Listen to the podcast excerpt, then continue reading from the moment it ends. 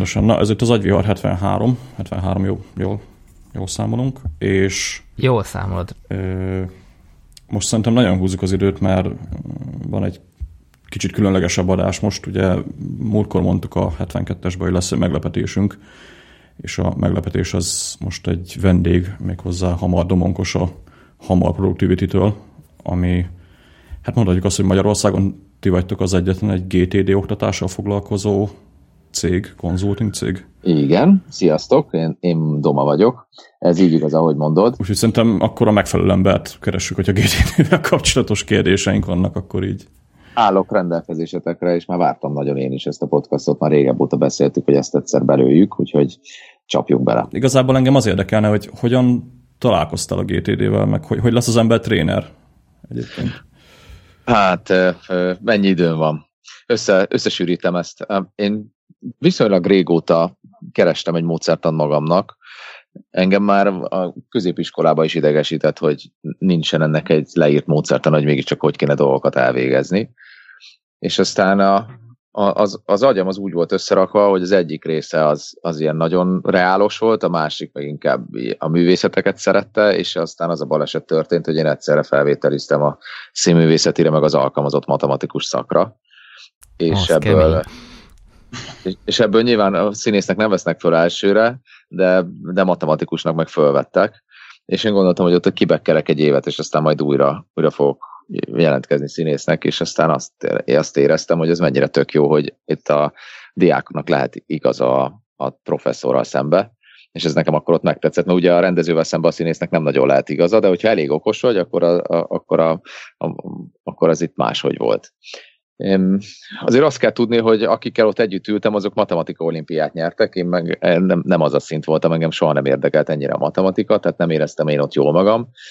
És aztán végül is átnyargaltam matematika tanári szakra, eh, és ennek két oka volt egyrészt azért, mert nem tudtam, hogy mit kezdjek magammal, a másik meg az volt, hogy, hogy nagyon is vonzott maga a pedagógia, meg az oktatás, de soha nem izgatott föl az, hogy deriválást tanítsak középiskolásoknak, tehát hogy mégis ahogy elvégeztem az egyetemet, a, a művészet kezdett el bevonzani, és elkezdtem rendezvényszervezőként dolgozni.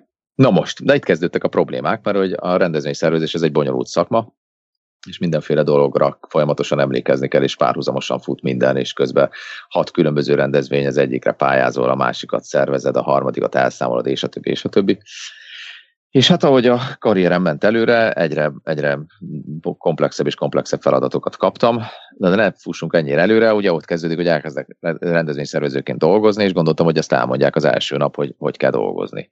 És ezt így nem mondták el, de hát gondoltam, hogy mégis ott van az egész hét, hát most így hirtelen erre nem volt idő, majd elmondják a hét végéig, és nem mondták el, és ez így maradt a következő tíz évben is. Soha senki nem mondta, hogy hogy kéne dolgozni. És ahogy a feladatok egyre komplexebbek lettek, úgy egyre nehezebb volt őket megoldani stressz nélkül, feszültség nélkül, a, belepasszírozva a 8 órába, és magamnak kerestem igazából egy olyan módszertant, ami segít a felszínen maradni. A, a, lementem, akkor ott volt a könyvesbolt, hogy ott voltunk az Andrássy úton, ott volt az irodánk, és ott volt az Alexandra könyvesbolt mellette, és úgy lenyargaltam hetente, két hetente, havonta, és így nézegettem a könyveket, és vásárolgattam sorra a mindenféle okos menedzsment könyveket, és az volt az érdekes, hogy sehol nem találtam benne megoldást, bennük megoldást. Amiket találtam, azok mind ilyen stratégiai válaszok voltak, mint ilyen fontos sürgős mátrix, meg 80-20-as szabály, és ezek ne, egyáltalán nem segítenek abban, hogyha jön egy e-mail és le akar vadászni téged, akkor ezzel mégis mit kéne csinálni. Úgyhogy nem igazán találtam rá választ, és elkezdtem ezért azt a, a legutolsó dolgot csinálni, amit az ember csinálhat, elkezdtem róla beszélni.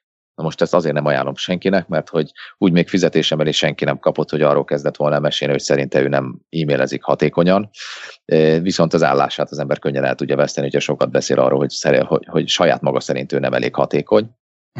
De én a megfelelő emberrel beszéltem, és ez az ember, ez, ez egy nemzetközi konferencián volt kint Németországban, ez, én akkor már egy itthoni nemzetközi rendezvényszervező cégnek voltam az itthoni operatív igazgatója, és ez a srác pedig egy másik országnak volt a, szintén ott is az operatív igazgató, és, és én láttam, hogy ő baromi hatékony volt, különben egy, egy karmester srác volt, és a, a hihetetlen sebességgel kezelte a számítógépét, a Mac-et, csomó programot használt rajta, és így elkezdtem vele beszélgetni erről, és ő ajánlotta a figyelmembe ezt a módszertant, ami akkor engem egyáltalán nem izgatott föl, mert szerintem ennél hülyébb nevet valaminek kitalálni, mint hogy Getting Things Done, ennél nem lehet, tehát hogy mindenféle fantáziát nélkülöz ez a név, de hogy mondtam, hogy figyelj, hogy a srác ilyen jó ebbe, akkor nézzük meg. Úgyhogy visszamentem a hotelszobába, rácsekkoltam, és azt láttam, hogy, hogy ott van az a folyamat ábra, ami megoldást ad, ami nem csak egy ilyen közhelypuffogtatás, meg a 28. menedzsment könyvben is ugyanaz az ötlet, hogy a feladatainkat egy ilyen kétszer-kettes mátrixba, fontos sürgős mátrixba rakjuk bele, hanem tényleg megmondja minden egyes e-mailre, minden egyes inputra, hogy azt, az, amit kell kezdeni. És hát én egyből láttam azt, hogy megtaláltam azt, amit kerestem, és elkezdtem a, a, a neten található anyagokkal kap, a, alapján valamit összeeszkábálni, elkezdtem mindenféle szoftvereket nézni, utána letöltöttem ezt a könyvet a iPhone-omra, akkor az még ilyen iPhone 4-ről beszélünk, tehát annak a képernyője körülbelül akkora volt, mint a kis ujjam hozba, vagy átmérőbe, vagy átlóba, és gyakorlatilag elolvastam ezt a könyvet angolul a, a, a napon nyaralás közben, és azt vettem észre, hogy, hogy hihetetlen módon elkezdett az életemben a stressz csökkenni. A vicces az egészben, hogy szerintem a módszert annak akkor a 10%-át használtam jól, és már ennek hihetetlen eredménye volt, és akkor én mm, a fejembe vettem, hogy ez igazából engem jobban érdekel, mint az a dolog, amit csináltam. Én akkor klasszikus zenei oktatással, illetve ehhez kapcsolódó fesztivál szervezéssel foglalkoztam, és egyáltalán nem izgatott az, hogy két évig szervezek egy operát, hogy egyáltalán nem izgatott, hogy be is üljek rá. Mert hogy az érdekelt, hogy hogy lehet valamit igazán hatékonyan jól megcsinálni. És rájöttem, hogy ez engem mindenféle munkakörbe érdekel, tehát nem csak a rendezvényszervezésbe, hanem bármilyen munkakörbe rám dobják azt a feladatot, hogy hogy kéne ezt hatékonyabban megcsinálni, hogy kéne a feladatainkat hatékonyabban menedzselni, ez, ez engem érdekel. Úgyhogy írtam a David Allen company hogy én ezzel szeretnék foglalkozni, és akkor nem válaszoltak másfél évig. Tehát, hogy ez viszonylag sokáig csönd volt, nem azért, mert nem tudták az e-mailjeiket földolgozni, mert erről írtak egy könyvet már, hanem azért, mert hogy hanem azért, mert hogy nem volt ez a franchise jog így eladó elérhető, akkor fejlesztették ezt a franchise-t, és, és akkor a megfelelő emberrel összekütöttek aztán másfél év után, és akkor én ne, ne, neki keretperec megmondtam, hogy én egyáltalán nem értek a tréning üzlethez, soha életemben nem tartottam tréninget, viszont a módszertanért megőrülök, és hogy ezt mindenkinek ismernie kell Magyarországon, és hogy, hogy mit kell csinálnom, hogy én ezt taníthassam. És akkor bemondtak egy viszonylag nagyobb összeget, ez még hozzá kell adni azt, hogy nyilván egy cégindulásnak is vannak költségei, meg az ember az, az elején még hülye is nem tudja, hogy mit kell csinálni, tehát gyakorlatilag ez egy ilyen egy belvárosi lakásnak az ára volt akkor enne, ez az indulás. Én meg egy, akkor egy bérből és fizetésből élő srác voltam, két kicsi gyerekkel, meg egyes elévő feleséggel itthon és az volt a, a, a sztori, hogy, hogy nekem kellett akkor jó pár hónap, hogy átgondoljam, hogy ezt én tényleg akarom-e. Tehát, hogy ezt tél, tényleg merek, e, merek ekkorát lépni. És aztán azt gondoltam, hogy ha már bukni kell, akkor bukjunk 30 évesen, és ne 40 évesen, és, és azt mondtam, hogy akkor csináljuk meg. Körülbelül az a felkiáltással, mint amit én egy csomó 30-as barátomnak mondtam anna, annak idején, vagy 20 éves barátomnak, aki nem tudta eldönteni, hogy megházasodjon el vagy sem, hogy az, azzal tudnál-e azzal a gondolattal együtt élni, hogy más veszi el ezt a nőt, ha már nem tudsz amellett dönteni, hogy elveszed, azzal tudnál együtt élni, hogy más veszi el, és erre azt mondták, hogy azzal nem. Hát akkor mondom, akkor megvan a megoldás. Körülbelül én is így voltam ezzel a módszertannal, hogy, hogy azt gondoltam, hogy lehet, hogy ez nem működik, de szeretném én tudni, és nem szeretném, hogy ez más találja ki, hogy ez nem működik, nem szeretném. Tehát, hogy annyira hiszek benne, hogy tényleg ezért képes lennék mindent feláldozni. És így, így indult igazából ez a dolog. Ezt a szerződést aztán 2014 nyarán írtuk alá, és 2015. januárjában indultak a tréningek. Ez volt a sztori. Hát akkor ugye ebből olyan a kérdés, hogy akkor Magyarország az mennyire, mennyire érett meg erre, mennyire magánszemély versus céges környezetben folyik ez. Ez, ez, ez, ez nagyon érdekes, mert az üzleti terv, ugye le kellett adni egy üzleti tervet ehhez, és az üzleti tervről mi egy csomó ilyen KKV-val számoltunk, hogy a KKV-nak, tök KKV-knak nagyon szüksége lenne hatékonyság növekedésre, stb. És ilyen kettő multival számoltam az első évre. Mert hogy ez a multikhoz nehéz bejutni, meg hogy ott már be, fix beszállítók vannak, stb. Na most ehhez képest az első 90 napban 9 nagy multival dolgoztunk együtt És ennek valószínűleg, ennek később megtaláltuk, hogy mi lehet az oka, mert ahhoz, hogy, hogy, hogy valaki így belecsapjon ebbe a dologba, ahhoz egyrészt benne kell lenni a szervezeti kultúrába a magának annak, hogy, hogy tréningezik az embereket, és a multinál ez fontos, mert hogyha nem tréningezed az embereket, elmegy egy másik multihoz, mert hát tíz év alatt, hogyha ott kap 20 tréninget, akkor, akkor más mennyit fog érni a piacon. A másik dolog az, hogy legyen döntéshozó, és nagyon sok helyen találkoztunk azzal, hogy így nincs ember, aki így eldönteni, hogy kell vagy nem kell. A harmadik meg, hogy legyen rá költségvetés, tehát legyen budget arra, hogy ezt a tréninget akarják. És ennek a háromnak a multik megfelelnek, tehát hihetetlen sebességgel lehetett velük haladni ahhoz képest, hogy a KKV-k gondolkodnak, meg nem tudom. És nagyon sokszor nem azért, hogy nincs pénz, mert hogy, hogy most pörög a gazdaság, hanem egész egyszerűen nincs benne a kultúrában, nincs, aki eldöntse, nem szoktak tréningre költeni, stb. Tehát ö, azt láttuk, hogy, hogy igenis ö, volt rá kereslet, és nekem ez volt az elején a félelmem. Tehát nekem nem volt semmilyen vállalkozói tapasztalatom, és azt ö, gondoltam, hogy itt van ez a módszertan, Magyarországon van rengeteg tréningcég, ez egy sok milliárdos piac, a tréningpiac. Hát ha ebben lenne üzleti potenciál, akkor valaki mellett csapott volna rá és kicsit úgy éreztem magam, tudod, mint amikor a, hallod, hallgatod a rádiót, és azt mondja valaki, hogy vigyázzanak, mert valaki szembe jön az autópályán, és így hallgatja az a rádiót, és akarja fejtesz, hogy valaki, hát mindenki. És, és így voltam ezzel, hogy így, hogy nekem valószínűleg itt nincs igaz, amit valamit félrenézek, és ezért gondolkodtam hónapokig ezen a történeten, hogy ez, ez, ez nem lehet igaz. És akkor, amikor végül 2014 nyarán aláírtuk a, a szerződést, akkor utána én írtam az itthon. Itthon elvileg két cégnek a honlapján szerepelt ez a, ez a GTD módszert, vagy GTD alapú időmenedzsment, stb. Én, tiszteltem, megkértem őket, hogy mi, mint franchise tulajdonosok szeretnénk kérni, hogy ezt vegyék le, ezt a, ezt a dolgot, mert hogy ugye ez egy, ez, egy, ez egy jogdíjas dolog, és ez egy trademark, ez a GTD. És az egyik cég vissza is írt, hogy, hogy persze, leveszi, és egy kicsit ilyen sértődötten visszajött a fószer, hogy a módszertan önmagában eladhatatlan. Na mondom, tök jó. Tehát ez, ez volt négy hónappal az első tréningünk megtartása előtt, ez volt szeptemberben. Szuper, tök jó. És, és ennek ellenére azt láttuk, hogy sikerült az ütőjerére tapintanunk a problémának, mert hogy a túlterheltség az mindenütt iszonyatos probléma. Amikor bemegyünk egy HR igazgatóhoz beszélgetni, és megkérdezzük, hogy nálatok a túlterheltség probléma, akkor szinte már túlságosan mesterkétnek tűnik a kérdés, tehát így mosolyog rajta, tehát hogy nyilvánvalóan probléma. Tehát, hogy különben, tehát, hogy nem az a, nem az a baj, hogy, hogy pénteken csak délig vagyunk, mert utána mindenki rohant telekre, és a hétfőn be se kell jönni, és különben két dolog igaz, nem kapunk e-mailt, és nincsenek meetingek, hanem az van, hogy mindenki meg van őrülve a hihetetlen mennyiségű feladattól. Sokszor tehát volt olyan hárigazgató, akivel három hónapra előre nem találtunk időpontot, és nem úgy, hogy nem volt ideje, mert ennek a hárigazgatónak történetesen a, a párja a férje volt is a tréningen, és nagyon szerette, és a csapatának is megrendelte, hanem egész egyszerűen három hónapra előre tele volt a naptára.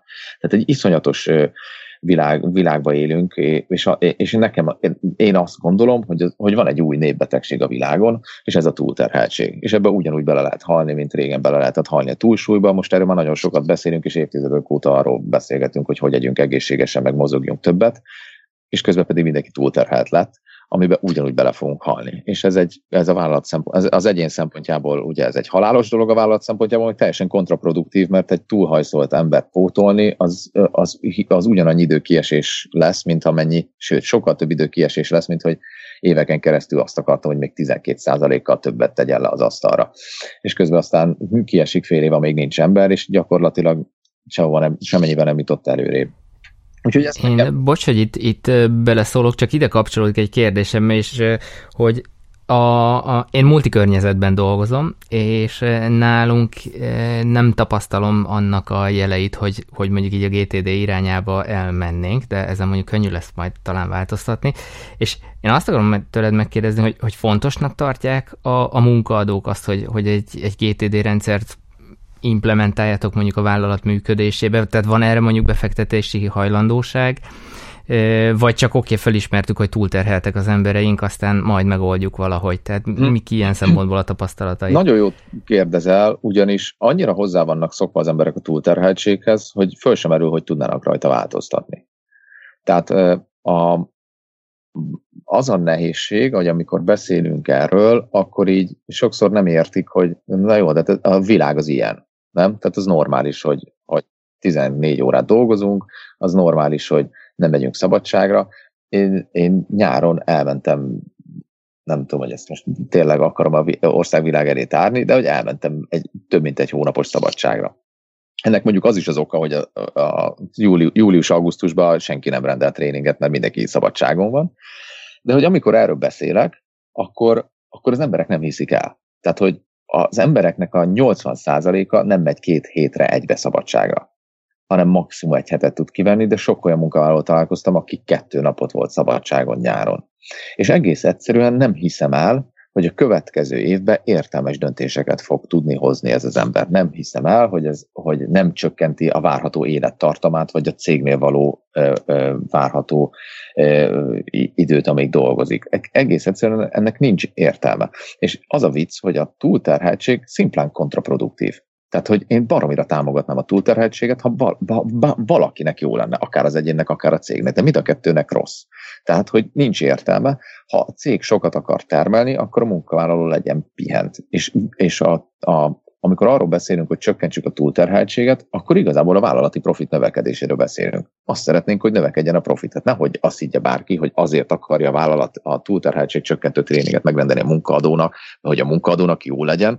Ez a legutolsó dolog, amiről egy vállalat gondolkodik. A vállalat azon gondolkodik, hogy a neki a profitjával mi lesz. És ha ennek a következménye az az, hogy a munkaadót jól kell tartani, akkor jól fogja tartani. Ha, ha, ha meg azt látja, hogy a munkaadót ehhez ütni vágni kell, akkor ütni vágni fogja. Ilyen a vállalat, ez hozzá kell szoknunk. De hogy igazából arról van szó, hogy, hogy az a szomorú, hogy nem is, tehát hogy az a szomorú, hogy nem lesz a vállalatnak jobb attól, hogy, hogy ilyen baromi nagy túlterheltségbe dolgoznak az emberek. Úgyhogy igazából a kérdésedre ennyi a hosszú válasz, hogy nem, nagyon sokszor nem látják, és nem látják, hogy lehet rajta változtatni, ez az egyik nehézség. A másik nehézség pedig az, hogy a GTD nem egy olyan pirul, amit beveszek, és holnaptól jobb lesz az életem. Mm, idő, ti, igen. Ti is tudjátok, és ezt az időt, ezt a munkavállalónak bele kell fektetni. És igazából a, a tréning az majd, hogy nem már egy motivációs tréning, és nem is egy, egy, egy technikai vagy módszertani tréning. Igazából arról van szó, hogy hogy azt bizonyítjuk be az embereknek, hogy, hogy micsoda veszteség, hogyha nem, nem hatékonyak, hogy igenis megéri kitartani, és igenis bármilyen változás, amit az életükben szerettek volna látni, az nem jött egyik napra a másikra. Nem tanultál meg két nap alatt angolul, nem tanultál meg két nap alatt gitározni, és nem tanultál meg két nap alatt autót vezetni. Mégis, ha ezeket a dolgokat csinálod, akkor egészen más minőségű életet élhetsz, és ez, ebbe bele kell fektetni az energiát, és úgy van fölépítve. Ez nem is igazából tréning, amit mi tanítunk, hanem egy fejlesztési folyamat, hogy, hogy ne essenek le a, a munkavállalók vagy a, a részvevők utána erről a, erről a vonatról, amire felraktuk őket, mert hogy konkrétan az a, az a kimondott cél, és ezt is szoktuk kommunikálni, hogy aki eljön a tréningre, az használja a módszert, tehát nulla százalékos lemorzsolódás legyen. Tehát ne az legyen, hogy elkezdem, de nem, meg nem úgy volt, meg nekem nem jó az outlookom, meg nem, a telefonom nem szinkron, meg csináltam, de aztán jött valami crazy projekt, meg a gyerek beteg lett, aztán már nem csinálom, tehát ilyenek ne legyenek. Használd, mert mhm. azért jöttél rá. És azt, azt, azt mennyire tapasztalod így mondjuk vállalati környezetben, hogy a, a munkavállaló, mint befektetett érték esetleg nem jelenik meg, mert nekem van egy elméletem arra, és ezt saját cégünknél is tapasztalok ebbe előre mozdulás, hogy most kezdik azt kommunikáció szintjén behozni, hogy, hogy hát a legnagyobb érték a befektetés nekik az a munkavállaló, és ha már kiképezték, pénzt, energiát, időt fektettek bele, akkor nem akarják, hogy elmenjen. Viszont korábban volt egy, egy olyan fajta tendencia, hogy azért terhelték, terhelték, terhelték, majd ha megrecsent, elment hoztunk helyette másikat. Uh-huh. És esetleg ezért nem gondolkoztak a, a munkaadók hosszú távban, és a GTD implementálásához pedig idő kell, Igen. ugye, ahogy mondtad is, és, és hogy, hogy lehet-e ez mögötte? E, erre hát ez, tapasztaltál-e hasonlót? Igen, ott van, a, hát ott van a vicc, tudod, amikor a hárigazgató beszélget a pénzügyi igazgatóval, és megkérdezi a, a, mondja a hárigazgató, hogy kéne, egy, kéne egy, egy fejlesztés. És azt mondja a pénzügyi igazgató, oké, okay, és mi van, hogyha ráköltjük az emberekre ezt a pénzt, és utána elmennek? Mire a hárigazgató visszakérdez, és mi van, hogyha nem költjük rá, rájuk, és maradnak? Igen. Erre ennyi a válasz, hogy így, uh-huh. igen, ez egy kockázat. Én is tréningezem az én embereimet, és megvan a kockázata, hogy holnap máshol fognak dolgozni.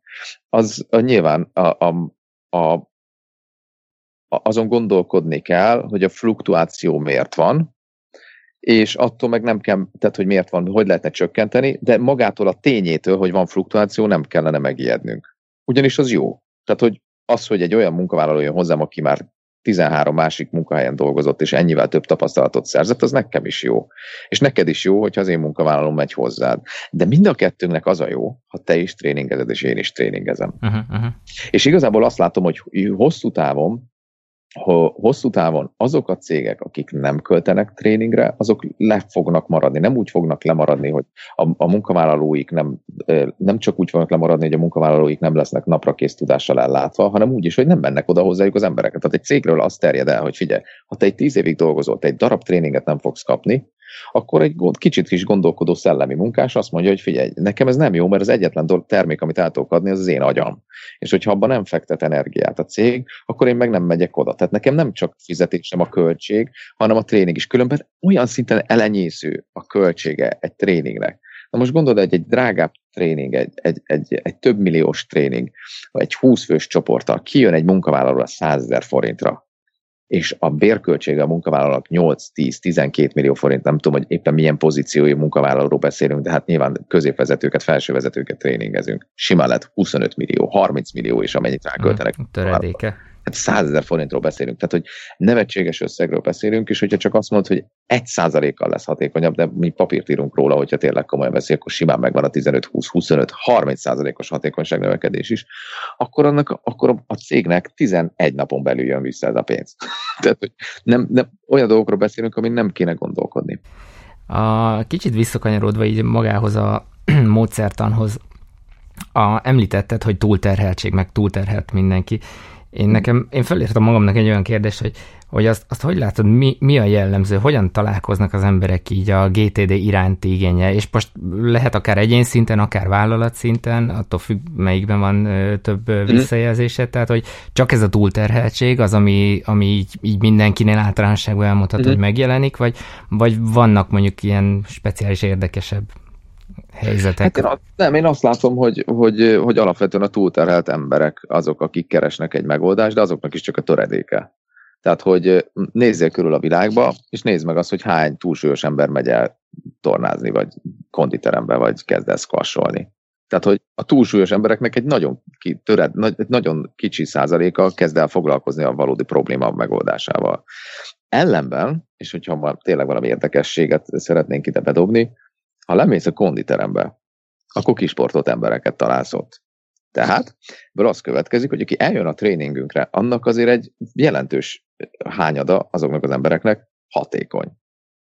És azért jön el a tréningünkre, mert pontosan tudja, hogy mi a különbség az 1%-os hatékonyság növekedés és a, teg- és a tegnapi hatékonyságom között. Tehát tudja azt, hogy igenis, erre érdemes időt, energiát, pénzt fektetni. Tehát, hogy egyáltalán nem arról van szó, hogy aki eljön hozzánk, az mint gyakorlatilag fejben próbál feladatokat menedzselni, és írógéppel ír leveleket, és, a, és a, valahogy a postára megpróbálja bedobni, hogy valahogy eljusson valaki, és, és Commodore 64-es számítógépes szerkeszt otthon dolgokat. Tehát nem arról van szó, hogy valami elképesztően kőkorszakban vannak ezek az emberek, igen, van olyan is, amikor valaki borzalmasan nem hatékony, de hogy a jelentős többsége azért már valamilyen szintű módszertannal dolgozik, és valamilyen energiát már belefektetett abba, hogy ebben jobb legyen, de kicsi, tehát a, a, szeretne jobb lenni, de hogy az, olyannal nem nagyon találkoztam már, aki eljött volna, és azt mondta volna, hogy ja, hát figyelj, én GTD-ztem, csak nem tudtam róla.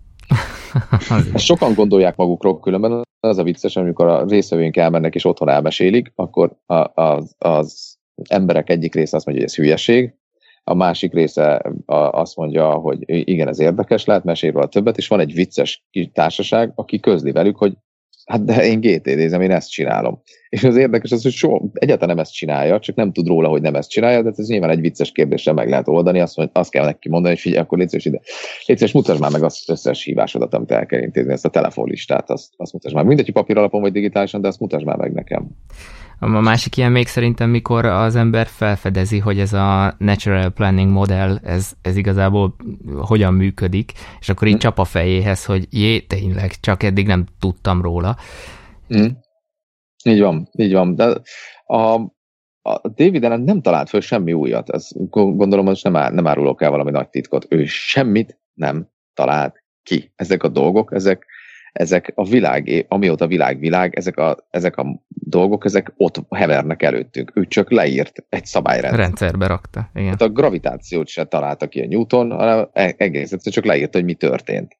És arról van szó itt is, hogy David Allen csak leírta, hogy figyelj, hát ez valószínűleg a piramisokat is így építették, mert úgy nem lehet piramist építeni, hogy nem döntöm, hogy mi a következő lépés.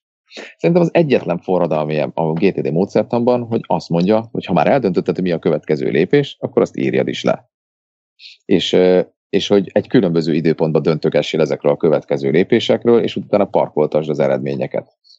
És, és ez nagyon furcsa, mert az emberek azt hiszik a tréningen is, hogy ez egy ilyen mikromanagement, meg következő lépés, milyen hülyeség ez már. Miközben de egy csomó következő lépésről döntenek folyamatosan, csak nem írják le. És eldöntik 60-szor egy nap, és a végén nem csinálják meg. Tehát nem tudom, hányszor találkoztam már olyannal, amikor valaki ilyen banális dolgot írt föl a következő lépésnek, például egy vezérigazgató azt mondja, hát, amit legjobban leterél, ez a galambháló. Mondom, mi lenne a következő lépés? Hát venni kéne galambhálót. Hát akkor miért nem vettél? Hát ott mész fel az obi mellett. Hát mert hogy nem tudom, hogy mekkorát kell. Hát akkor rossz a következő lépés, akkor mi lenne a következő lépés? Le kéne mérnem, hogy mekkora az erkélyem. Te most részben rólam beszélsz egyébként. az a vicc. Megkérdeztem az embert, hogy mióta gondolkozol ezen. Vezérigazgatóról beszélünk, tehát hogy 400 ember dolgozott alatta. Mióta gondolkozol ezen? Ja, hát ezen másfél éve. Na ez az ereje annak, amikor azt mondjuk, hogy az, a, egy másfajta gondolkodásmódot erőltetek az agyamra, gondolkodjak a következő lépésen, és fölmentem magam az alól, hogy meg is kelljen csinálnom.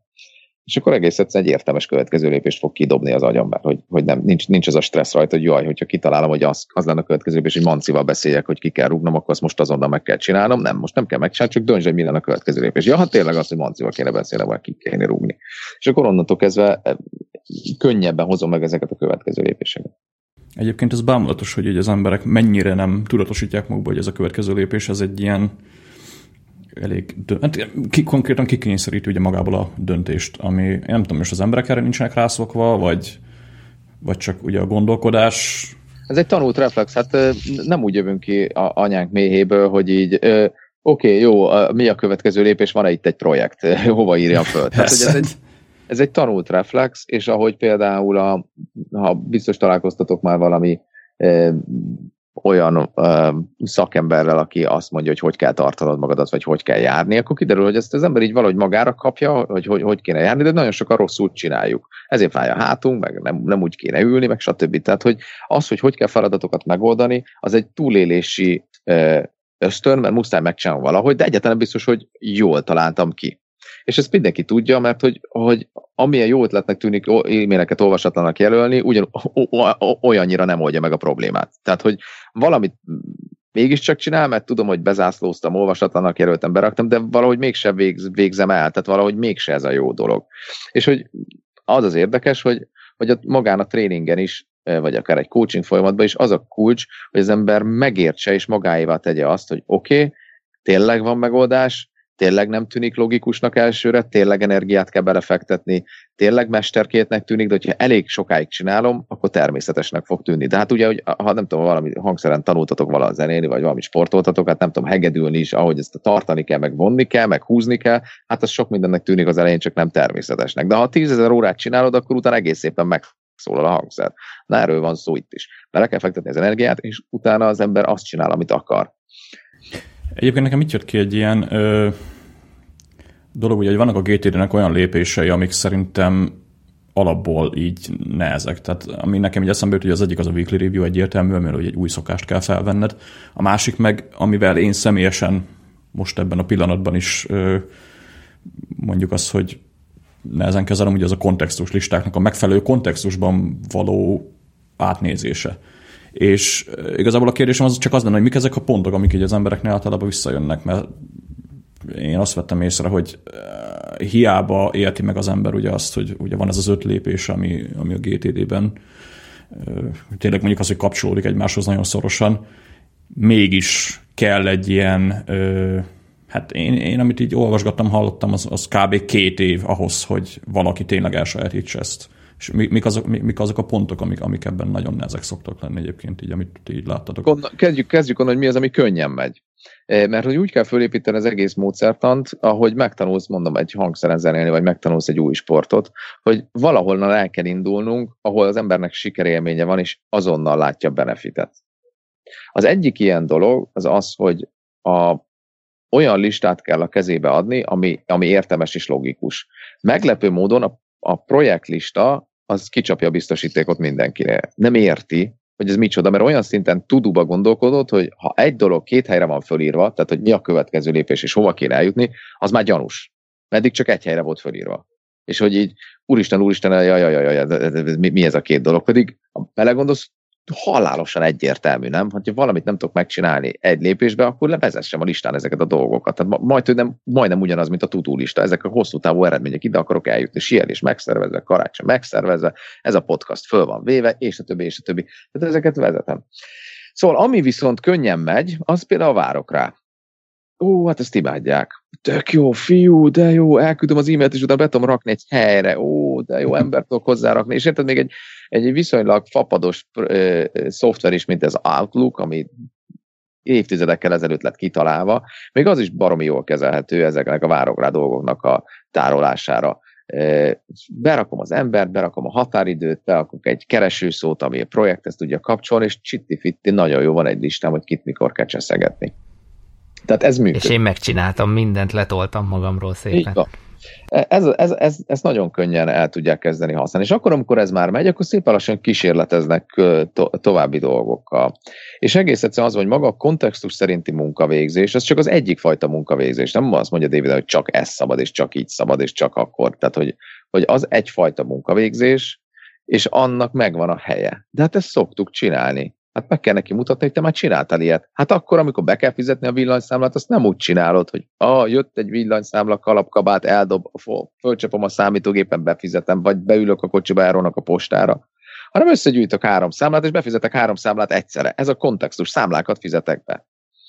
És, és az a kulcs, hogy hogy, hogy az elején mi is ragaszkodtunk azokhoz a kontextusokhoz, ami a GTD könyvben le van írva, klasszikus telefon, számítógép, többi ügyintézés. Most már mostanában tök bátran a, meg szoktam kérdezni az embereket, hogy csoportosítsák már, hogy milyen típusú munkáik vannak. Ja, hát nekem van a, hát ez a számítógép nekem nem mond semmit, tehát nekem van, ilyen Exceleket kell kitöltenem. Akkor csinálj ilyen kontextus, hogy Excel kitöltés. Nem így szoktál dolgozni? De így szoktam, így szoktam, így szoktam. Akkor mi van még ez a, ez a bárhol, ami így szerepel a könyvben? Hát az mi az, ami bárhol, és nem máshol? Hát azok azok a dolgok, amiket át kell gondolni. Jó, hát akkor csak rosszan neve, hát akkor hívjuk úgy, hogy átgondolni. Ezek azok a dolgok, amikhez pszichés tér kell, meg egy kávé. És, és mindegy, hogy, hogy hol vagyok, csak lehetőleg egy kicsit más környezetben legyek, hogy így felszabaduljon a kreatív energiám, vagy, vagy, e, vagy tudjak elemezni, és egymás mellé rakni két különböző megoldást. És ezeket a kontextusokat, ezeket bátran lehet változtatni, és el is mondom az embereknek, hogy figyelj, tehát én, én még múlt héten is változtattam valamit, mert most így logikus, mert most nem tudom, mert most nekem most ez így tetszik. És ez egy élethosszig tanulható dolog. Az a szakács, aki minden kaját ugyanúgy csinál, mint tíz évvel ezelőtt, az nem fejlődött semmit. Tehát mindig egy kis fűszert hozzá lehet adni, ettől nem kell megijedni. De mondom, ez csak az egyik dolog. Nem csak kontextus alapú munkát lehet végezni, mert például ez a podcast se egy kontextus alapú munka, hanem egy naptár esemény, és a naptár eseményen ott kell lenni, és ezt meg kell csinálni. És de, de az, azt mindenki látja, hogy ez egy nagyon hatékony dolog, hogy, hogy bizonyos feladatokat máshogy oldok meg. Vagy azt mondani nekik, hogy figyelj, de hát itt ültél a tréningen két órát egybe, most kimész a szünetbe, mit fogsz csinálni a pisilés után? Ja, hát megnézem, hogy ki hívott. Aha, tehát kontextus alapon fogsz dolgozni, visszahívsz három embert, aki három tök különböző dologgal kapcsolatban keresett téged, hát tök, három tök különböző projekttel kapcsolatban. Tehát te tőled ez nem idegen. Na ezt kéne egy kicsit jobban kitágítani az életünk többi részére. Úgyhogy így, meg, így, így, kell az elemek, így kell az embereknek egy kicsit így, hogy mondjam, beleverni. Nem is beleverjük a fejükbe az új tudást, hanem kitágítjuk, ami már ott van. Szerintem a GTD ott van az emberek fejébe, tehát a rögzítés, meg a rögzítőrendszer ürítése, meg hogy legyen ez minimális számú, ez nem új, hát ilyen a postaládád. Hát ilyen a szemetes, ilyen a szennyes tartó. Ezek a törvények ott vannak velünk mindenhol, csak meg kell mutatni az embereknek, hogy a munkavilágában ezt hogy használják. Igen, egyébként ez jó, jó példa volt, hogy ugye az a postalád, ez, ez nagyon jól szokott nekem is menni, amikor így kérdezik ugye tőlem az emberek, hogy de miért írod fel? Hát mondom, figyelj, kapsz valamit a postán, akkor az is egy helyre gyűjtött. Tehát így... Jó. A fölírás például egy másik olyan dolog, ami nagyon könnyen megy Tehát, hogy a tréningen pont ebéd előtt szokott lenni az, hogy kapnak egy kis ilyen kalambó jegyzetfüzetet, tudod, amiben beleír valamit, és ki tudja tépni, és utána be tudja dobni a bejövő irattartójába. Bejövő irattartót nem kapnak, de kapnak egy átlátszó borítékot, ami ugye a hordozható bejövő irattartó, és hát szét szoktam röhögni magamat, hogy hát most már, amikor már föl van építve a tréning, úgyhogy három órája ezt hallgatják, na minélkül nem mész el ebédelni, hát nyilván egy jegyzetfüzet nélkül, mert van egy ötleted, akkor mi lesz vele? És minélkül nem mész el ebédelni, hát az átlátszó borítéknél, valaki ad neked valamit, névjegykártyát, egy csekket, stb. Hát hova rakod? És akkor mindenki röhög, mert nyilvánvalóan nem életszerű, hogy a hónuk alatt van, van ez a két eszköz, de mutatja azt, hogy hogy eszköz nélkül nem biztos, hogy tudsz hatékony lenni, tehát ki kell találni, hogy ezt mégis hogy lehetne megoldani. Itt lehet úgy is, hogy a pénztárcádban van egy kis jegyzetfüzet, mint ahogy régen volt a dividendenéknek ez a GTD be volt egy kis ilyen jegyzetfüzet, egy bankkártya nagyságú, meg egy toll, és gyakorlatilag oda föl tudom írni, és van benne egy fak, ami direkt arra van, hogyha valakitől kapok valami eh, papírt, akkor azt oda be tudom rakni, és akkor már is megvan ez az eszköz. De hát tényleg van, hát neked is van valami eszköz, tehát legalább a gatyát zsebébe tudod rakni, ami, ami papír érkezik rá, ér, ami papír megtalál téged napközben. Így van. Ja. Egyébként erre a pénztárcában én fektettem most be pont, csak csak nem tudom, én, én nagyon sok digitális dolgot kapok, úgyhogy lehet, hogy a papír alapú az nálam kicsit nehezebben működik. Nincs, a, a GTD ez promiscuit, hogy milyen rendszeren használod, tehát hogy, hogy, hogy nem az a lényeg, hogy most papír vagy digitális, hanem az, hogy ami, ami a saját, ami a tied.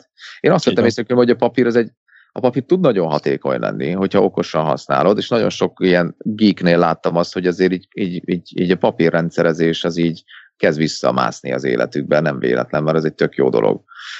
Gondolj csak abba bele, hogy a, bejön a bejövő irattartódba egy papír alapú számla, megfogod, nem rakhatod vissza, hova rakod, berakod a befizetendő számlák fagba, és az onnantól kezdve ott van, és egy másodperc történész alatt látod, hogy van-e befizetendő dolgod, vagy nincs. Na, ugyanezt megcsinálod digitálisan, az már nem fog működni, mert ott van valami folderbe valahol, oda bementettem, és majd egyszer be kell fizetni online, stb., és ez már nem olyan egyértelmű. Tehát a papír az egy, az egy szerethető dolog tud lenni, csak okosan kell bánni vele, és az emberek nem bánnak vele okosan, és megfulladnak tőle. Igen, erről mi is sokat beszélgettünk itt már a podcastben, meg saját magunk is kísérleteztünk ugye vele, hogy, hogy a kett, tehát simán tud szimbiózisban élni a digitális meg a papír módszer is, mert például Zsoltinak a kedvenc például naptár eseményekre valószínűleg a, a, egy digitális naptára jó, mert az csipog, mm-hmm stb.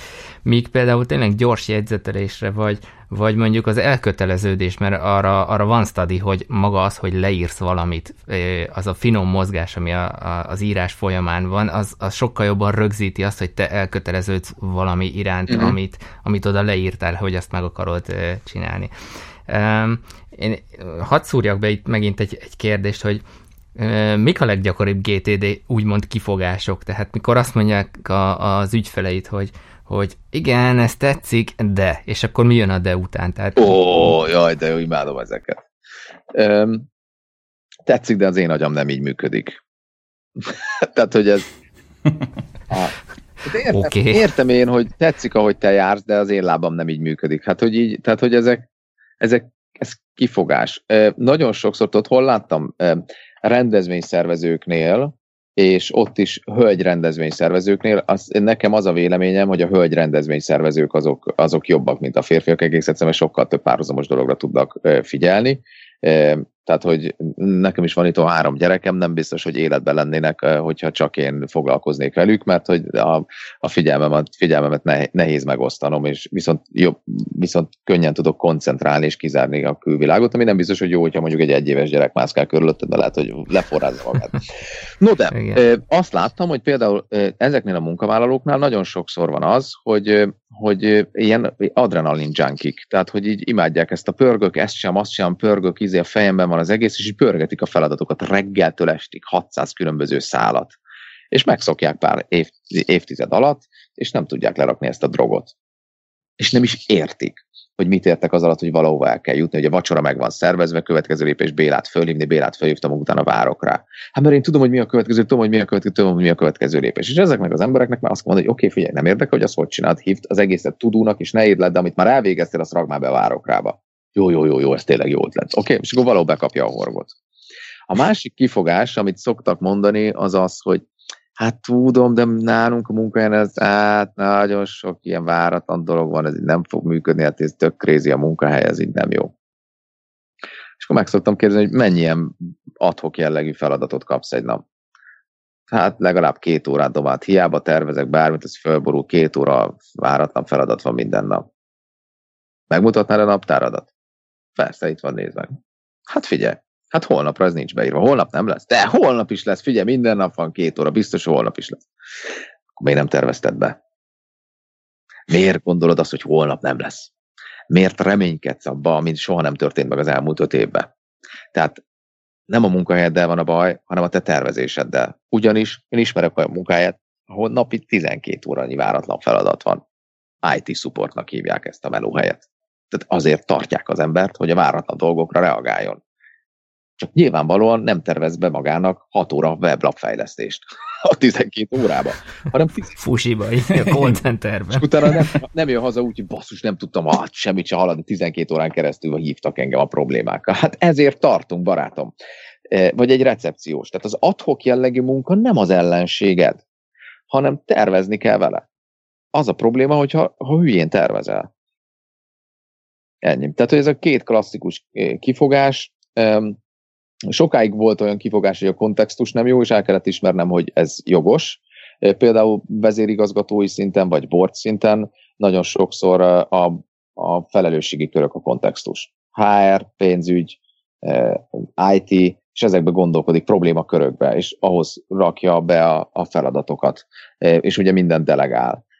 Úgyhogy, úgyhogy de könyv, a, meg sok, sokan átugorják, de a GTD könyvben léteznek ezek a kontextusok. David Allen külön le is írja, hogy ja, ilyet is lehet. Lehet úgy kontextusokat csinálni, nem számítógép, telefon, stb., hanem hogy divíziók, IT, stb. HR. Úgyhogy ezek az ilyen klasszikus kifogások, és oda kell eljutni, hogy az embernek belső motivációja legyen, hogy változtasson. Te a külső motiváció nem számít semmit, mert a te két szép szemedért nem fogja megcsinálni, vagy ha megcsinálja, akkor két hét után már nem csinálja meg. Azért saját magáért csinálja meg, és oda kell eljutni, hogy ezt el kell neki magyarázni, hogy ez neked lesz jobb, hogyha te ezt csinálod, és hogy ezbe, meg ebbe, meg ebbe, meg ebbe fog segíteni. Ennek ellenére fontosnak tartjuk azt is, hogy megszűrjük az embereket a tréning előtt, tehát hogy a tök fölösleges idő és pénzkidobás egy olyan embernek ott ülni, aki az elején eldöntötte, hogy ez hülyeség. Hát akkor ne üljön. Pont ezt akartam kérdezni, hogy érték az alkalmazottnak, a, a, akikkel eddig, de akkor itt az előszűrés miatt valószínűleg, a, aki ott van nálatok a tréningen, ő azt mondja, hogy igen, érték volt a GTD. Hát ha nem lenne érték, akkor ilyen halnánk, mert akkor megmondaná a hárigazgatónak, hogy ez hülyeség, és soha többet nem rendelnének tréninget. Tehát, hogy ne, nyilvánvalóan egy elemi érdekünk, hogy, hogy, valaki, hogy úgy menjen haza, hogy azt mondja, hogy igen, én ettől, ebből kaptam. De azt el kell ismerni, hogy vannak emberek, akik egyszer rezisztensek a javulásra. Tehát, hogy ezen nem tudsz változtatni, tiszteletbe kell tartani az ő döntését, hogyha neki erre nincs szüksége, az is rendben van. Ezen én is lelkes voltam, hogy erre mindenkinek szüksége van, de hát gondolj bele, egy 70 éves nagymamának valószínűleg nincsen szüksége egy heti áttekintésre és egy, és egy Todoist-be vezetett GTD listára, mert hogy a, már az életben lévő feladatai ott vannak előtte, van egy rutinja, és tudja, hogy mit csinál. Tehát, hogy nem, nem, nincs rá szüksége, pont el kell ismerni, hogy ez ilyen van. És ugyanarról van szó a többi munkavállalónál is, hogy van olyan helyzet, hogy, hogy neki vagy nincs rá szüksége, vagy egész egyszerűen ő nemet mond erre a dologra. És akkor nem kell erőltetni. Az elején az, mostanában azt szoktuk csinálni, hogy, hogy tartunk egy egyórás előadást, vagy egy demotréninget, egy három órás demotréninget, vagy szemináriumot, mindegy, hogy hogy becézzük, és, és utána a munkavállalók el tudják dönteni, hogy szeretnének ebbe időt és energiát belefektetni, és tényleg oda akarják tenni magot, nem csak a kétnapos tréningre, hanem utána is. És az egyik legnagyobb sikerünk az volt, hogy egy, egy, egy nagy magyar vállalatnál tartottunk egy ilyen demotréninget, és ott az egyik srác azt mondta, hogy fú, engem ez érdekel, eljönnék a, a, a tréningre, és azt mondta neki, azt mondtam neki, hogy figyelj, hát itt lesznek bent vállalati tréningek, egy-két hónap is indulnak, és akkor majd jelentkezzél. És azt mondta, hogy figyelj, nem, de én el akarok menni. És akkor mondtuk neki, hogy, mondtam neki, hogy figyelj, azért ez nem úgy van árazva, hogy valaki beesik az utcáról, és akkor egy vajas kifli helyet megveszi a GTD tréninget, tehát ezek korporét árak vannak, nagyon sok munka van belefektetve a tréner részéről is, meg komoly szoftver van mögé rakva. Ez így, én azt javaslom, hogy várd meg. Azt mondta, hogy nem értesz. Én erre el akarok menni, akkor nem megyek siálni. és eljött és, és ez nekem ez volt a legnagyobb siker, hogy, hogy ő saját maga az, azt érezte, és azt gondolta, hogy ez neki minden pénzt megér, hogy személyesen fejlődjön, mert ez, ez annyira jó. Igen, és az egyébként érdekes szokott lenni, hogy ö, vannak emberek, akik erre nagyon vevők, vannak emberek, akiket ez abszolút nem érdekel. És én azt vettem észre egyébként, hogy hát nem tudom pontosan mióta GTD-zek, de azért az emberek, akik körülötted mozognak folyamatosan, legyen az feleség, barátnő, szülők, stb., azok, azok észreveszik ezt. És, és nekem az volt be a, a különösen furcsa, hogy ö, ha próbálod rájuk kerültetni ezt a rendszert, ugye azért valamilyen szinten az ember szeretné azt továbbani, tehát azért bennem is megvan az, hogy ugye ez a podcast is arról szól, ugye, hogy próbáljuk ezeket a dolgokat így az embereknek megosztani, meg hogy léteznek ilyen, ilyen ö, módszertanok, és hogyha úgy mész oda hozzá, hogy figyelj, ez itt van, és ez nagyon király, akkor kicsit úgy tűnsz, mint egy ilyen tévésoppos teleügynök, aki próbál neked valamit eladni. Viszont Viszont amikor megvárod, hogy olyan élethelyzetbe kerüljön, ami egyébként például barátnőmmel nagyon sokszor előfordult, édesanyám is nagyon sokszor előfordult már, hogy, hogy segítséget várnak ilyen dolgokban, akkor, akkor sokkal jobban megragad bennük például egy ö, például az, hogy felírnak dolgokat, vagy, vagy a következő lépés, ami én tényleg azt mondtam észre, hogy az, azt az egyet, ha valaki megtanulja, akkor azzal már elég messzire eljut. Viszont van egy dolog, ami, amit én úgy vettem észre, hogy nagyon nem ragad meg, ez a weekly review, ami, vagy heti áttekintő, ami, ami, ami ugye egy rendszeres tehát egy, egy rendszeres odafigyelést igényel, rendszeresen ugye találkozol azokkal a dolgokkal, amiket te egy külső rendszerben tartasz, és, és nem tudom, hogy ez pontosan miért lehet, magamnál azt vettem észre, hogy valószínűleg azért, mivel ugye proaktívan kell döntened dolgokról hetente, vagy konzisztensen hetente, de nem tudom, hogy ezzel így van problémájuk az embereknek, vagy... vagy... Heti áttekintéssel? Igen, igen. Halálos problémája van mindenkinek vele. A heti áttekintés az, az ez a leg, leg, legnehezebb része a GTD-nek.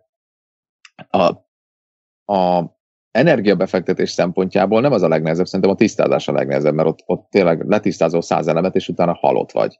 Tehát, hogy hogy így mivel mit kéne csinálni, az egy döntés, és, és gyakorlatilag szerintem korlátozott mennyiségű döntés lehet meghozni egy nap. Egész egyszerűen utána bejön az, amit a pszichológia úgy hogy döntési köd. Tehát egész egyszerűen nem tudsz döntést hozni, mert, mert, mert olyan, vagy, olyan az agyad, mint egy elfáradt izom. Viszont pszichésen a, a heti áttekintés a legnehezebb. És ennek az az oka, hogy minden hét alkalmatlan rá. Hát mert ezen a héten már voltam két napot tréningen. Hát a következő héten, ú, hát ezt be kell hoznom. Hát utána pedig jön egy delegáció, vagy lesz egy prezentáció, vagy lesz egy konferencia, aztán utána a gyerek beteg, aztán fú, el kellett mennem fogorvoshoz, és gyakorlatilag minden hét alkalmatlan rá. És ennek a megoldása baromi egyszerű. Ez legyen az első dolog, amit betervezel a hétre. És az összes többi dolog ehhez igazodik. Pont. És ezt te pontosan tudod, hogy hogy kell csinálni. Ezt csinálod az alvással is. Tehát nem azt mondta, hogy figyelj gyerekek, annyira pörgős napom volt, ez ma kimarad. Hát ilyen nincs. Hát te is tudod, hogy mi lesz a következménye. És akkor még az alvásnál nyilvánvaló a következménye, azonnal másnap, hogy, hogyha nem csinálod, akkor mi történt. Addig a heti áttekintésnél ez nem ennyire nyilvánvaló. És a szomorú dolog az az, hogy a GTD használata az igazából két dologra van csak szükség. Arra, hogy legyen egy projektlistád, és azon tényleg legyen 30-70 dolog, és ne, ne verd át magad ar, azzal kapcsolatban, hogy neked három nagy dolog van csak az életedben, illetve csinálja heti áttekintést. És ha ezt a kettőt csinálod, az Isten sem ment meg téged attól, hogy egy működőképes GTD rendszered legyen. És a... Na, várj, ezt meg tudom cáfolni. Ott van az én saját weekly review, amit sajnos sokszor egy ilyen kis shortcutnak használok, uh-huh. hogy megcsinálom, végigpörgetem, végigmegyek rajta, és igazából az lesz a végeredménye, hogy, hogy eltolok megint csak a jövőbe dolgokat. Akkor csaltál. Azért, azért mondom, hogy shortcut, és, és ja. itt igazából tényleg ez, ez egy csalás, és ebből ne, nagyon nehéz kijönni, de most adtál rá egy nagyon jó tippet, hogy tényleg a weekly review-t, ha, ha betervezem, bár vicces módon bent van a naptáromban, hogy vasárnap délután weekly review, viszont, viszont ez sokszor nem jön össze, lehet, hogy más időpontba kellene áttennem. Próbálkozz rá, nézd meg más időpontba. Ugye a weekly review, a vasárnapi weekly review az a probléma, hogy egy csomó kétperces dolgot nem tudsz kipörgetni. Mert, mert hogy nincsenek ott, meg nem hívhatod föl. A másik dolog az az, hogy a, a, a, a GTD lényege, hogy az életedben lévő feladatokkal egészséges kapcsolatot alakítsák ki. Azaz ne legyen az életedben olyan feladat, amire azt mondod, hogy meg kellene csinálni. Az nem egy egészséges kapcsolat, amikor valamire azt mondod, hogy meg kellene az igen, meg a nem az egészséges kapcsolat. A delegálás, vagy az, hogy ez majd februárba. De az, hogy azt érzed, hogy az életedben a feladatok kétharmadát meg kellene csinálni, de csak az egyharmadával tudsz foglalkozni, az, az egy meg az egy, az egy megtört ígéret, az egy, az, egy, az egy be nem tartott szerződés saját magaddal.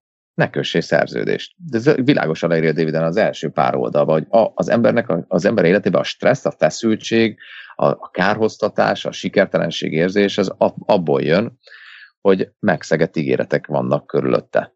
Saját magát becsapja. Így van. És ennek nagyon egyszerű három megoldási módja van. Ne kössél ígéretet, vagy ha kötötté tartsad be, vagy hogyha nem vagy képes betartani, akkor, akkor priorizáld át, vagy üte, ütemezd át.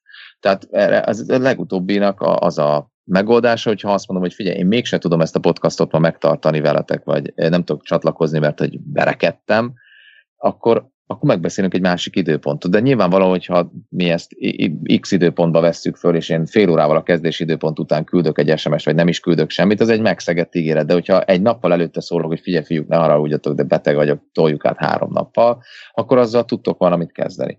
És, és az a fontos, hogy legyenek szabályok az ember életébe azokra a dolgokra, amik ott vannak előtte, hogy mivel, mit csinál azokkal a dolgokkal, amiket mégse csinál meg. Tehát a leg, egy, egyik legegyszerűbb szabály, ha egy éve rajta van valami a listádon, akkor azt töröld onnan ki. Tehát, hogy ne áltasd magad, hogy egy év után egyszer csak neked valami lesz, valami ott meg fog csinálni, vagy raktáltad valamikor talánba. És és Majd egy... lesz időm rá, és talán igen, be, bekúszik igen, egy weekly review során. De, de, de csak tép szét ezt a, ezt a szerződést, és mondd azt, hogy ez egy valamikor talán ez egy ötlet, de nem köteleztem el magam, hogy én ezt meg fogom csinálni. Ez ötlet, hogy majd a gyerekek elmegyünk a kalandparkba, de, de senki nem kötelezett rá, hogy tényleg elmenjek. És szabadíts föl magad ezek alól a dolgok alól, és a maradék, ami marad, abba viszont sokkal inkább be fogsz tudni vonódni.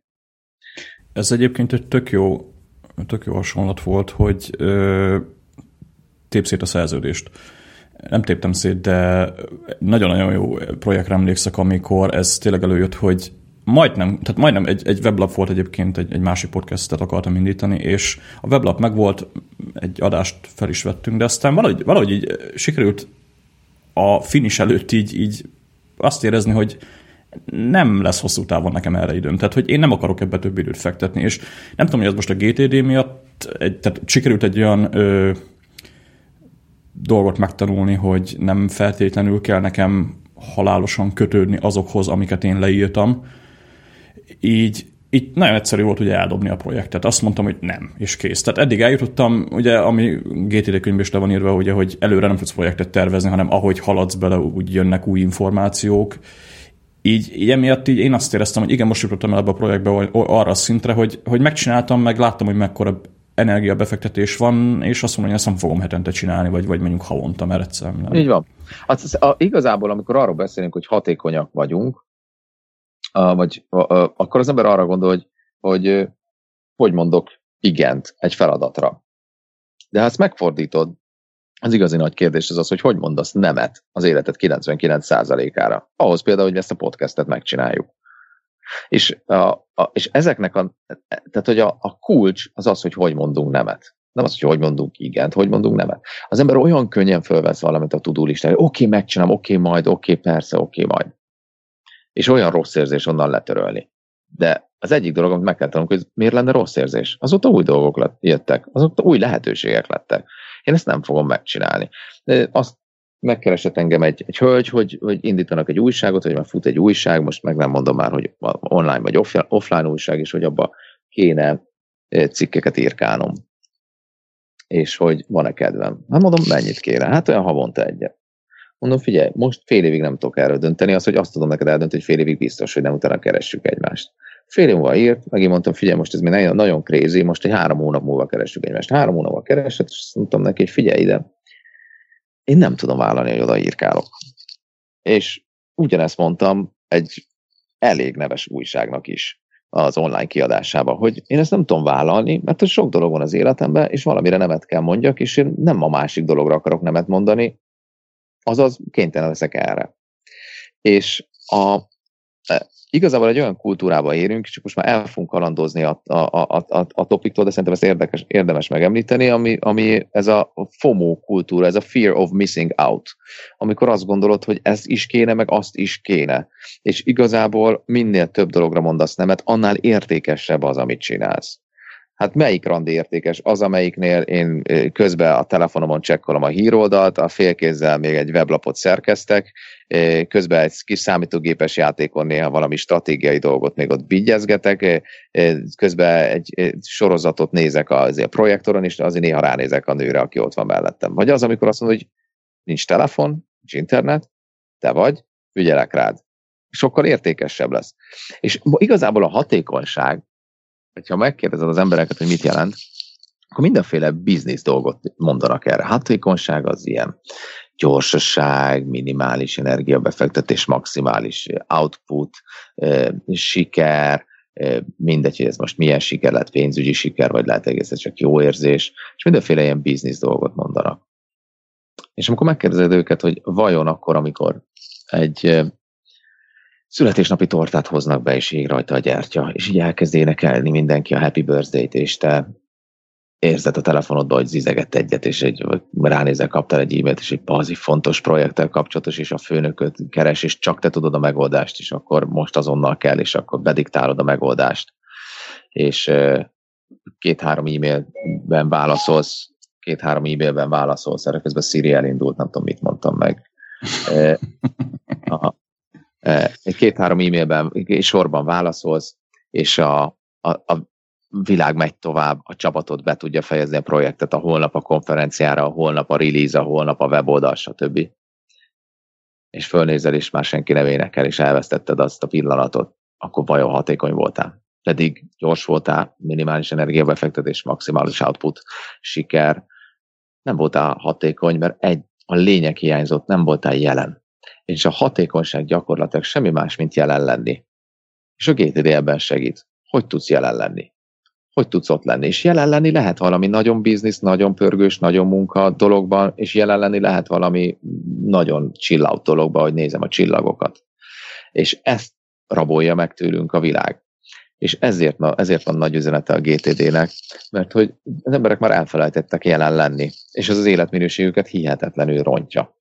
És azért GTD-zünk, mert szeretek jelen lenni. Tehát én minden vagyok, csak nem egy kék típus, aki azzal szórakozik, hogy hogy binge a különböző listáit. Én annyira sárga vagyok, hogy az már nagyon sárga. De azért szeretem a GTD-t, mert attól tudok az lenni, aki vagyok. Attól, tudok, attól tudom megélni az életet, hogy nem kell azon gondolkodnom, hogy hova raktam, mit csináltam, stb., hanem ezek gyakorlatilag észre se veszem, és automatikusan működnek, és az élet mehet tovább. Egy hihetetlen komplex világban segít a felszínen maradni. Na ez az üzenet. Szerintem ez egy ilyen zárószónak tökéletes lesz, mert így úgyis közelünk az egy jó. Én is éreztem azt, hogy egy kicsit ilyen David Attenborósan így lezárom. A, ugye, és a Rino, Rhinocéros baby vajon milyen világba fog fölnőni, és ez a ti felelősségetek. De teljesen komolyan, ezt gondolom. GTD-zetek, és éljetek egy tartalmasabb életet. Hát ugye a végére ugye azt akartam még megkérdezni, hogy akkor hol lehet titeket megtalálni interneten, aki erről mondjuk többet akar olvasni, az mindenképpen kezdje ugye a GTD könyvvel, szerintem ezt így elmondhatjuk, de hogyha esetleg elolvasta, vagy mondjuk... Aki erről többet akar tudni, az mindenképpen hallgasson titeket, mert ti vagytok ebbe az úttörők, és terjesztitek a népeknek a GTD-t, ami, ami mindenféleképpen baromi hasznos és baromira becsülendő, úgyhogy én is gratulálok nektek ez a podcasthoz. Ezen kívül elolvashatjátok a, a könyvet, minket megtaláltok a www.hamar.hu oldalon, és hogyha szeretnétek GTD-zni, akkor kössetek össze a döntéshozókkal nálatok a melóhelyen. Jó? Mindenkinek el fogjuk magyarázni, hogy ez miért fontos, de hogy nem tudjuk, hogy kik ezek az emberek, úgyhogy nektek ezeket nekünk meg kell mondani, és onnantól kezdve tudunk nektek segíteni. Jó, én örültem, hogy... Jó, majd adás után kereslek, mert bennem ez felmerült konkrétan. Nagyon jó meg, meg fogsz találni. A hamar.hu weboldalon megtalálod a telefonszámunkat is, csak viccelek. Úgyhogy eh, utána, utána maradunk, maradunk, maradunk adásba, és dumáljunk róla. Jó? Úgyhogy én örültem, hogy itt voltam veletek, és, eh, és remélem, hogy hasznos volt, amiket, amiket, eh, amiket mondtam, meg szívesen, hogyha bármilyen kérdésetek van még, akkor arra, arra szívesen válaszolok, megcsináltunk kettes, hármas ilyen epizódot is, meg belemeltünk ebben akár részletekbe is hardcore GTD usereknek. mindenképpen. Ezt szerettem volna is ajánlani én is. Hát akkor köszönjük szépen mi is a lehetőséget, akkor valószínűleg lesz még ennek második, harmadik része is. Egy kis közérdekű ugye a hallgatóknak annyi, hogy akkor a Slack csoportot ugye sokszor mondtuk itt az adás végén, és nem tudom, mondhatjuk azt, hogy megszűnt. Mondhatjuk szerintem, szerintem mondhatjuk, nyugodtan. Szerintem is mondhatjuk azt, hogy megszűnt. Átköltöztünk Telegramra, ami nem is tudom mióta van, de a lényeg az, hogy ide most már nem kell meghívó, hanem a t.me per agyvihar címen lehet csatlakozni, vagy aki felmegy majd az agyvihar.com-ra, ezt még egyébként nem csináltam meg, de ha valaki felmegy az agyvihar.com-nak, akkor a footerben majd lesz egy link ehhez a Telegram csoporthoz, és így lényegében bárki tud csatlakozni.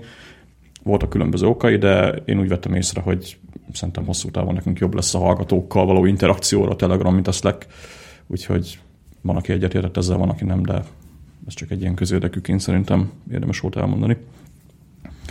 Úgyhogy nem tudom, jövünk legközelebb a 74. része, jól számolok. Így van. És akkor addig sziasztok. Sziasztok. Sziasztok.